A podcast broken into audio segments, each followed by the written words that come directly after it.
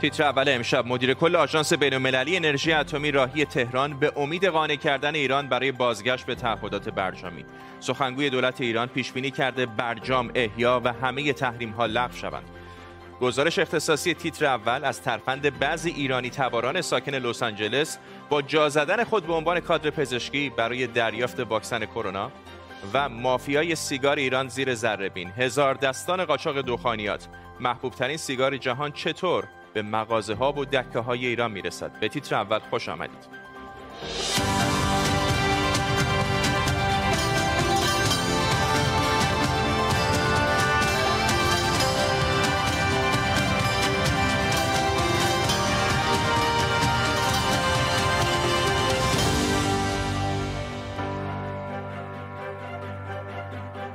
سلام و وقت بخیر. مدیر کل آژانس بین‌المللی انرژی اتمی رافائل گروسی راهی تهران شده تا از ایران بخواد به تعهداتش در برجام برگرده. دولت ایران اعلام کرده که از پنجم اسفند ماه اجرای پروتکل الحاقی که به بازرسان آژانس اجازه بازدید سرزده رو می‌داد لغو می‌کنه. رئیس سازمان انرژی اتمی ایران علی اکبر صالحی هم گفته با گروسی درباره پروتکل الحاقی گفتگو می‌کنه. سفر او همزمان شده با گزارشهایی. از کشف دو سایت مشکوک در ایران که در اونها ذرات اورانیوم پیدا شده. همزمان از واشنگتن هم زمزمه هایی درباره احتمال شروع مذاکره ای با ایران شنیده میشه. در طول برنامه مثل میشه به کمک گروهی از کارشناسان و خبرنگاران این خبر و خبرهای دیگر رو بررسی می‌کنیم. پیش از همه بریم سراغ احمد صمدی خبرنگارمون در برلین. احمد بیشتر بهمون بگو در مورد سفر دبیر کل سازمان انرژی اتمی. آژانس بین‌المللی انرژی اتمی به تهران.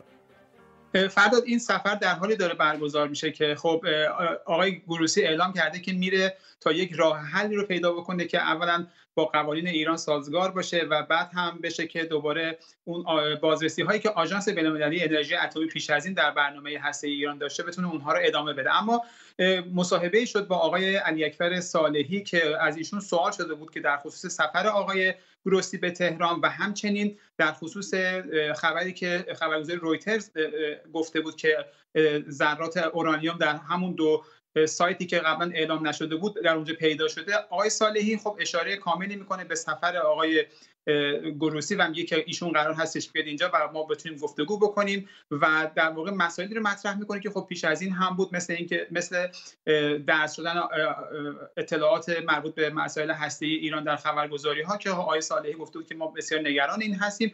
اما هیچ اشاره به این موضوع پیدا شدن ذرات اورانیوم در اون دو سایت نمی‌کنه. و خب این نشون میده که ظاهرا قرار نیست به این موضوع پاسخی داده بشه. اما در هر حال نگرانی هایی که کشورهای اروپایی داشتن نسبت به موضوع برنامه هسته ایران رو آقای گروسی با خودش به مقامات ایرانی حتما منتقل خواهد کرد که دیدار ایشون هم با آقای صالحی فردا خواهد بود. ممنونم از تو. احمد صمدی خبرنگار ما در برلین آلمان همراه ما. مهران براتی کارشناس روابط بین‌المللی هم از همین شهر به ما پیوسته. آقای براتی الان بالاخره دبیر کل سازمان آژانس بین‌المللی انرژی اتمی به تهران رفته. یک سری دغدغه های وجود داره مثل همین دو تا سایت هسته ایران که گفته شده در اونها آثاری از اورانیوم دیده شده. بحث بعضی از اقداماتی هستش که ایران در چارچوب برجام باید انجام بده. به نظر شما الان بزرگترین چالش او در این سفر چه هست و چقدر نزدیک داریم میشیم به اون جایی که ایران و آمریکا دوباره برگردن پای میز مذاکره؟ خب آقای گاروسی تاکنون بیشترین مدارا رو با جمهوری اسلامی داشته. ایشون در مورد پیدا کردن اون سه گرم اورانیوم فلزی و اورانیوم در همین دو سایتی که شما اشاره کردید گزارشی به شو اعضای شورای حکام هنوز نداده. قرار این گزارش اول هفته آینده انجام بگیره. بسته به این داره که در رابطه با پایان دادن به اعمال داوطلبانه جمهوری اسلامی به پروتکل الحاقی پاسخی که آیگروسیم چی باشه گزارش ایشون هم در هفته آینده متفاوت خواهد بود.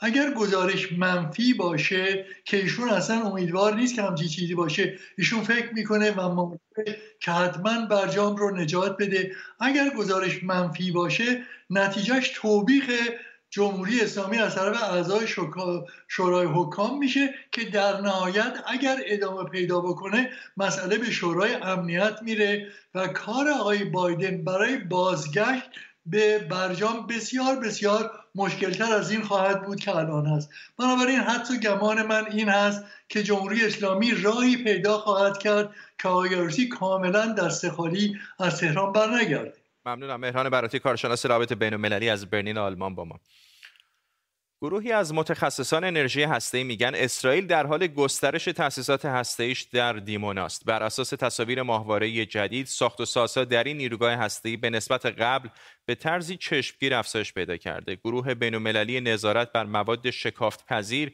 این تصاویر رو منتشر کرده. فرزین ندیمی تحلیلگر امور دفاعی امنیتی در مؤسسه واشنگتن از واشنگتن دی سی با ماست آقای ندیمی یکی از مباحثی که ایران همیشه مطرح می‌کنه اتفاقا همین تاسیسات هسته‌ای اسرائیل هست که میگن اتفاقا نظارتی مثل آن چیزی که در ایران و بعضی کشورهای دیگر هست بر تاسیسات هسته اسرائیل وجود نداره. الان که به نظر زمزمه این میاد که ممکنه واشنگتن و تهران مذاکره کنند دوباره و به شکلی به برجام برگردن چقدر این احتمال وجود داره که اسرائیل بخواد توانایی هسته خودش رو برای مقابله با ایران بالا ببره؟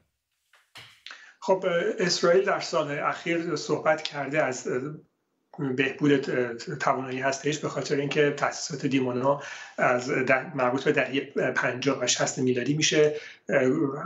نیاز داشته به بازسازی و نوسازی هم قسمت هسته مرکزش و هم تاسیسات جانبی و تولید بازفراوری پلوتونیوم.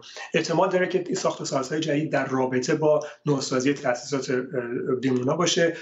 شاید هم بر روی ساخت یک راکتور جدید اونجا کار میشه. هیچ جزئیات منتشر نشده. ولی خب به هر حال تمرکز تاسیسات هسته اسرائیل در دیمونا هست. یک راکتور آب سنگین هستش که به وسیله اورانیوم طبیعی اونجا تشعشع داده میشه تا پلوتونیوم تولید بشه. پلوتونیومی که برای ساخت کلاهک های هسته‌ای استفاده میشه.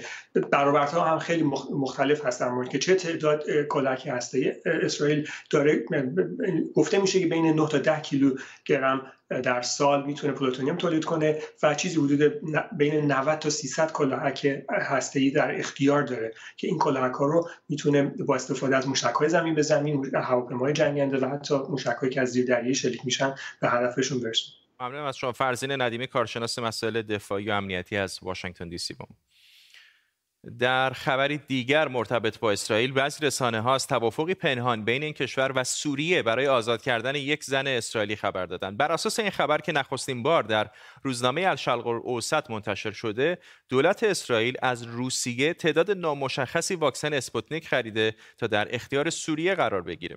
در عوض سوریه هم زن اسرائیلی رو که بعد از عبور از مرز در سوریه دستگیر شده آزاد می‌کنه. بعضی گزارش ها میگن ارزش واکسن های خریدار شده حدود یک میلیون دلاره. بابک اساقی خبرنگار ما از تلاویو با ماست. بابک چه جزئیات بیشتری می‌دونیم در مورد این توافق مشکوک بین اسرائیل و سوریه؟ دقیقا آنچه گفتی توافق مشکوک درست هستش زیرا این توافقی که هنوز در ابهام به سر می‌بره و بسیار هم مشکوک هست باعث بحث های زیادی در اسرائیل شده. دختر جوان اسرائیلی که دو هفته پیش به خواست خودش از طریق مرز اسرائیل وارد سوریه شده و دو هفته در اونجا در بازداشت بود دیروز از طریق میانجیگری مسکو به مسکو اومد و از اونجا به اسرائیل بازگشت و اسرائیل هم در مقابل دو چوپان سوری را که اشتباها وارد اسرائیل شده بودند به سوریه بازگردون ولی اینجا پایان کار و پایان ماجرا نیستش. زیرا چند روز قبل از اون کابینه امنیتی اسرائیل تشکیل جلسه داد و یک عمل انسان دوستانه ای که اسرائیل اون را در کابینه تصویب کرد را به انجام رسون آیا این عمل انسان دوستانه چه هست؟ در اینجا در ابهام وجود داره و سری هستش. اسرائیل از روسیه خواسته که اجازه بده که اون را انتشار بده اون عملی عمل انسان دوستانه را که انجام داده ولی روسیه با اون مخالفت کرده. امروز شرق الوسط خبر داد که این توافق مبنی بر خرید واکسن های اسپوتنیک روسیه برای سوریه است. البته خود سوریه این را تکذیب کرده و گفته که ما احتیاجی به واکسنی که با پول صهیونیست ها خریده بشه نداریم. بابک اساقی در تل ممنونم از تو. تصاویری که می‌بینید مربوط به چند دقیقه پیش است از دادگاه الکسی ناوالنی در مسکو. نمی‌دونم در جریان هستید یا نه. دومین جلسه بررسی پرونده آقای ناوالنی در ارتباط با افترا در دادگاهی در مسکو مطرح شده بود. بعد از اتفاقا دادگاه تجدید نظر او در دادگاه تجدید نظر آقای ناوالنی شکست خورد. در دادگاه مربوط به اتهام افترا هم او شکست خورد و دادستان ها درخواست دریافت قرامت کرده بودند که رقمی تقریبا معادل 11500 دلار هم قرامت برای او دادگاه در نظر گرفته. تصاویر زنده را الان می‌بینید در بیرون دادگاه جایی که مسئولان روسی در مورد این پرونده در حال صحبت هستند. می‌دونید دو پرونده مجزا هسته که در مورد همطور که گفتم اتهام افترا هست که دادستان ها معتقدن آقای ناوالنی به یکی از کهنه سربازان روس به خاطر حمایتش از کرملین توهین کرده بوده و به خاطر آنچه که دادستان ها اون رو توهین توصیف کردن چیزی حدود 11500 دلار هم آقای ناوالنی علاوه بر حبس باید پرداخت بکنه. در روزهای اخیر تصویر واکسن زدن شهاب حسینی هنرپیشه و مجری ایرانی در کالیفرنیا موجی از واکنش‌ها رو به دنبال داشته. مشخص نیست که این فیلم دقیقا کی و کجا گرفته شده و آقای حسینی تحت چه شرایطی واکسن زده. اما جدای از این مورد خاص که واقعا درباره جزئیاتش بی اطلاعیم تیتر اول به اطلاعاتی دست یافته که نشون میده شماری از ایرانی های ساکن کالیفرنیا با استفاده از اشکالاتی در سیستم پخش واکسن خودشون رو به جای کادر درمانی جا زدن و واکسن فایزر یا مدرنا رو دریافت کردند. شرکت ها و مؤسسات مختلفی مسئول توزیع واکسن های کرونا هستند. یکی از اونها کربون هلت اگر ساکن کالیفرنیا باشید و برید روی سایتشون برای دریافت واکسن دو گزینه هست یا کادر پزشکی هستید و یا بالای 65 سال حالا موقع واکسن زدن بیشتر مراکز از شما مدارکی می‌خوان که نشون بده یا بالای 65 سالید و یا از اعضای کادر پزشکی اما دست کم بعضی از مراکز کربن هلت چنین مدرکی رو طلب نمی کنند. همین شده که تعداد قابل توجهی از ایرانی ها با جا زدن خودشون به عنوان کادر درمانی این واکسن ها رو دریافت کردند. مشخص نیست که این اشکال چقدر گسترده است و آیا غیر ایرانی ها هم از چنین راهی واکسینه شدن یا نه ولی جای تعجب طبیعتا نخواهد داشت که این ایرانی ها به دوستان غیر ایرانیشون هم این اشکال رو نشون داده باشند بخشی از های یکی از این ایرانی ها رو بشنویم با این توضیح که حرفای او برای حفظ هویتش بازخوانی شده. در آمریکا سایتی است که تمام افراد بالای 65 سال و کادر درمان می‌تونن برای تزریق واکسن کرونا نوبت بگیرن. و چند مرکز هست که به افراد نوبت میده. یکی از اون مرکزها کربن حرفه که تو لس آنجلسه. که خیلی از ما ایرانیا که نه بالای 65 سال هستیم و نه کادر درمان از طریق کربن حرف واکسینه شدیم. مثل خود من.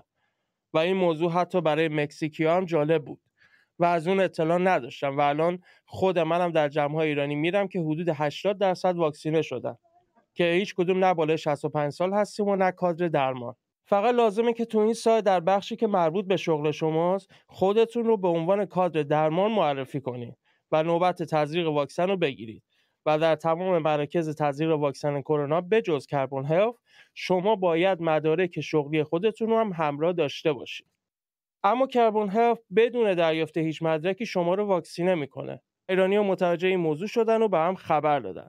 برای تزریق دوز دوم واکسن فایزر هم که دیگه هیچ مشکلی نیست و در تمام مراکز درمانی آمریکا می‌تونید دوز دوم رو دریافت کنید با توجه به کارتی که برای تزریق اول واکسن بهتون دادن.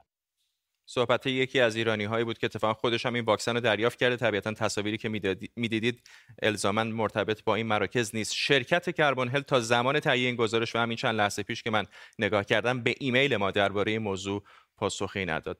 محمد کاظم عطاری پزشک و پژوهشگر پزشکی اجتماعی از واشنگتن با ماست. آقای عطاری فکر می‌کنم این نگرانی وجود داشت که به خاطر توزیع محدود و درخواست بالا به محض که شروع بکنن واکسیناسیون رو یه عده‌ای به طرق مختلف سعی خواهند کرد که در واقع بپرن در صف برن جلوی صف و این واکسن رو بزنن و الان داریم می‌بینیم که اتفاق داره میفته خب ببینید یه تفاوتی هست آمریکا با کشورهای دیگه. آمریکا بناش بر صحت و صداقت گفتار افراد هست. اما در مقابل این نکته که متاسفانه این ایرانیان و هموطنان عزیز ما نادیده گرفتن مجازات های بعد از این هست که بسیار بسیار سخت هست.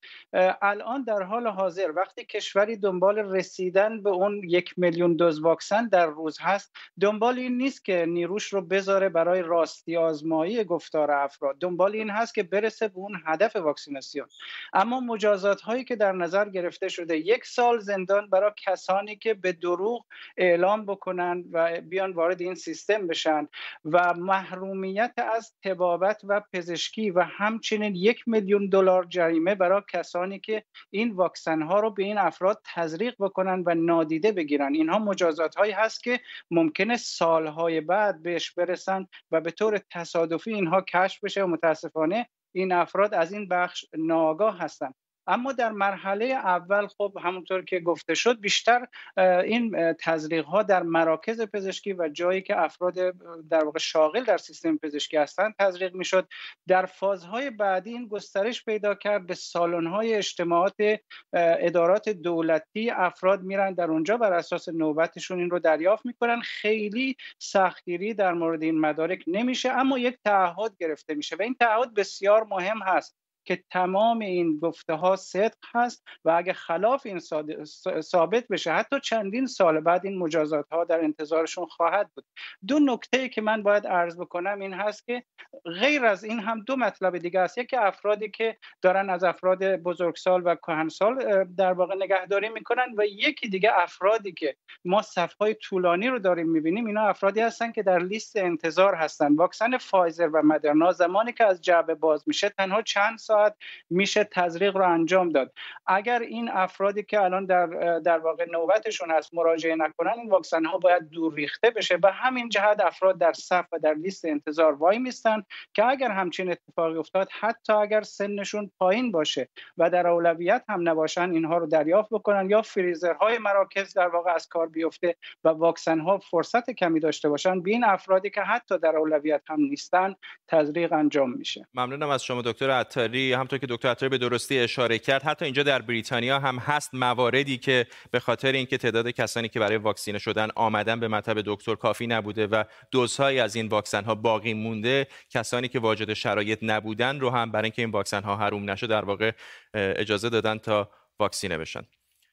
برای اینکه رد رژ لب قرمز خانم ها روی فیلتر سیگار معلوم نباشه یک برند سیگار اوایل قرن بیستم سیگاری با فیلتر قرمز به بازار عرضه کرد. اون برند حالا تو ایران قاچاق محسوب میشه. امشب سیگار ماربرو و قاچاق اون رو زیر ضربه می‌بریم.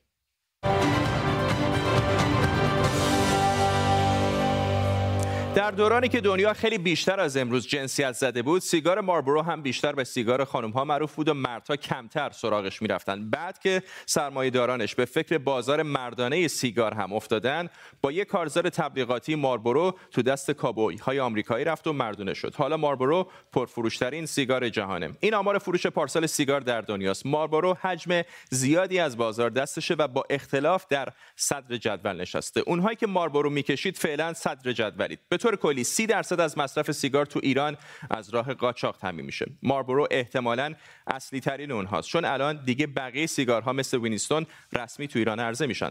اما با اینکه ماربورو قاچاقه معمولا همه جا پیدا میشه و همه دکه ها میفروشن و تازه پرفروش این سیگار قاچاق هم هست. سوال اینه چرا قانونیش نمی‌کنن؟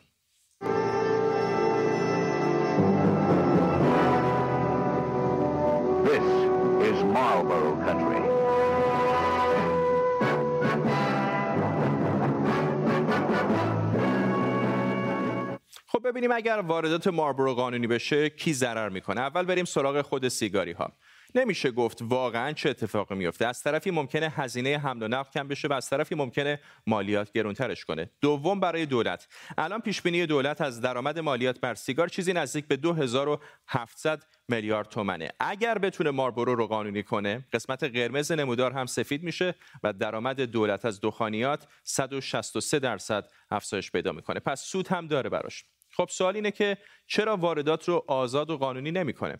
واقعیت اینه که دولت تلاشش رو کرده اما هر بار ناک‌اوت شده. شاید اولین کسی که تو رینگ رفت احمدی نژاد بود. سال 87 یکی از نزدیکان مشایی معاون احمدی نژاد یه شرکتی تأسیس کرد تا نمایندگی شرکت فیلیپ موریس رو بگیره. شرکت فیلیپ موریس در واقع همون شرکتیه که مارلبورو رو تولید می‌کنه. شش ماه بعد خبرگزاری فارس وابسته به سپاه پاسداران وارد رینگ شد و گفت که شرکت فیلیپ موریس متعلق به صهیونیست است. نتیجه این شرکت تعطیل شد.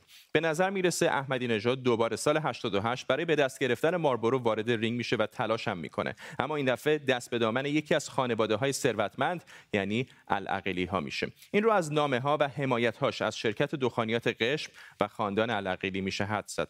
سال 90 هم احمدی نژاد توی یک همایش حسابی گرد و خاک می‌کنه و برای سپاه شاخ و شونه می‌کشه.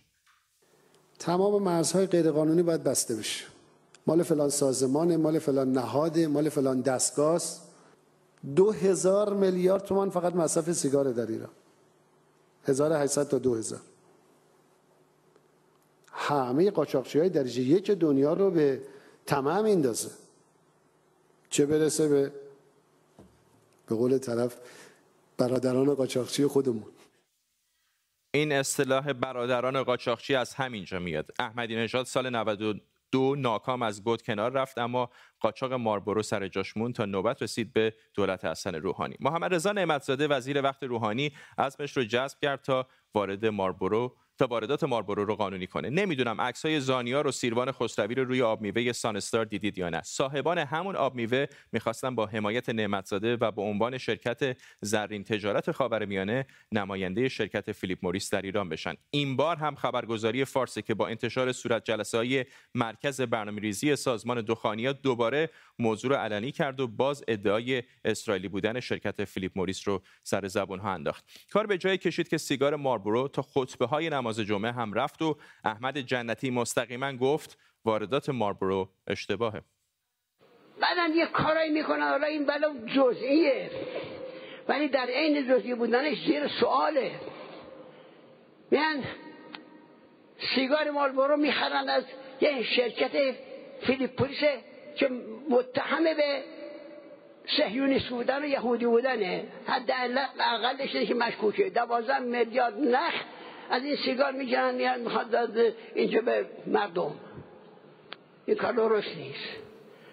و بالاخره مجوز این شرکت هم باطل شد. اما دولت روحانی دوباره سال 96 وارد رینگ میشه. قضیه از این قراره که یکی از نمایندگان مجلس بیستم تیر سال 96 به روحانی تذکر میده که جلوی وزیر صنعت رو بگیره چون به گفته اون دنبال واردات ماربرو با شرکت های صهیونیستیه جالبه که این نماینده بعدم به دلیلی که یکی از اونها مسئله قاچاق سیگار بود توسط وزارت اطلاعات بازداشت شد.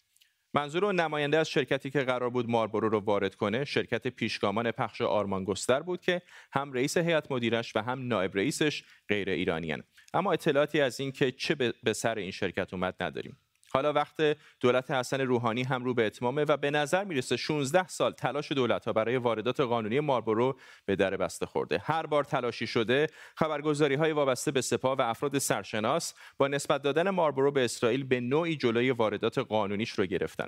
نکته جالب اینه که معاون منابع مالی شرکت دخانیات ایران در یک مصاحبه گفته بود که در جلسه مربوط به فیلیپ موریس کسی نتونسته دلیلی بیاره که سهامداران این شرکت یا هیئت مدیرش یا محل تولید مربوط به اسرائیل باشه.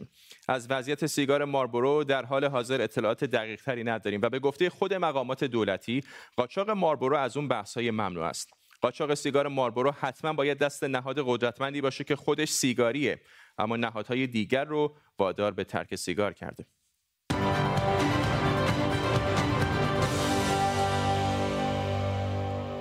خب بریم به حدود 200 میلیون کیلومتر دورتر از اینجا در زمین. تصاویر جدیدی که کاوشگر مریخ از سطح این سیاره فرستاده با ذوق و شوق فراوانی روی زمین روبرو شده. خیلی از علاقمندان به اخبار علمی هم حرکت کاوشگر استقامت ناسا رو روی مریخ از روی نقشه مجازی که ناسا منتشر کرده دنبال می‌کنن. کاوشگر استقامت پنجشنبه روی سطح این سیاره سرخ نشست و قرار نشانه های حیات رو بررسی کنه. پوریا نازمی روزنامه نگار علمی از اتاوا کانادا با ماست. آقای نازمی شبیه غرب وحشی شده. تقریبا مریخ. اینقدر کشورهای مختلف دارن کاوشگر و ماهواره میفرستن. این اولین کاوشگر ناسا طبیعتا نیست. چه ویژگی هایی داره در مقایسه با کاوشگرهای قبلی؟ این به نوعی میشه گفتش که پیشرفته تری و پیچیده تری مأموریت کاوش مریخی است که ناسا فرستاده مأموریت رباتیکی که فرستاده. از نظر ظاهری و مهندسی خیلی شبیه هست به مأموریت قبلی مأموریت کنجکاوی رباتی که هنوزم مشغول فعالیت هست. اما این بار بهینه شده از نظر مهندسی از نظر سیستم های مختلف و ابزارهای مختلفی که به همراهش برده قراره که فاز نهایی رو در جستجوی نشانه های حیات باستانی در مریخ انجام بدن. هفت ابزار علمی رو با خودش برده و در کنار کار اصلی که انجام میده و بررسی محل فرودش است. این در یک گودال دهانه برخوردی فرود اومده. نزدیک منطقه معروفی در مریخ به نام فلات سرتیس بزرگ که حتی با تلسکوپ های کوچیک از روی زمین دیده میشه. اینجا حد زده میشه که قبلا بستر یک دریاچه بوده و یک رودخانه بهش می‌رسیده و یک حالت ساختار فلات مانند ساختار دلتا مانند داشته. بنابراین اگر نشانه هایی از حیات باستانی در مریخ باشه اینجا جاییه که می‌تونیم پیداش بکنیم. با هفت ابزار مختلفش سعی می‌کنه این رو بررسی بکنه. اما در کنار این چندین نوآوری فناوری هم درش اتفاق افتاده. اولا اینکه محل فرودش رو با دقت بیشتری تونست تهیه کنه. یک هلیکوپتر کوچیک برده با خودش که این می‌تونه تا حدود 5 متری پرواز کنه. روی زمین اگر بود این 5 متر معادل 30 کیلومتر می‌شد به خاطر جو رقیقی که در مریخ داره. همینطور در واقع اولین بخش از یک ماموریت سگانه است که نمونه های از خاک مریخ رو جمع می‌کنه و قراره در ماموریت های در سالهای بعد این نمونه ها به زمین برگردونده بشه و در آزمایشگاه زمینی مورد بررسی قرار بگیره. خیلی ممنونم از شما پوریا ناظمی خبرنگار علمی با توضیحاتی واضح و شفاف از آنچه که این کاوشگر ناسا در سطح سیاره سرخ داره انجام میده. به این ترتیب ما هم می‌رسیم به پایان تیتر اول امروز. تا برنامه بعدی بدرود.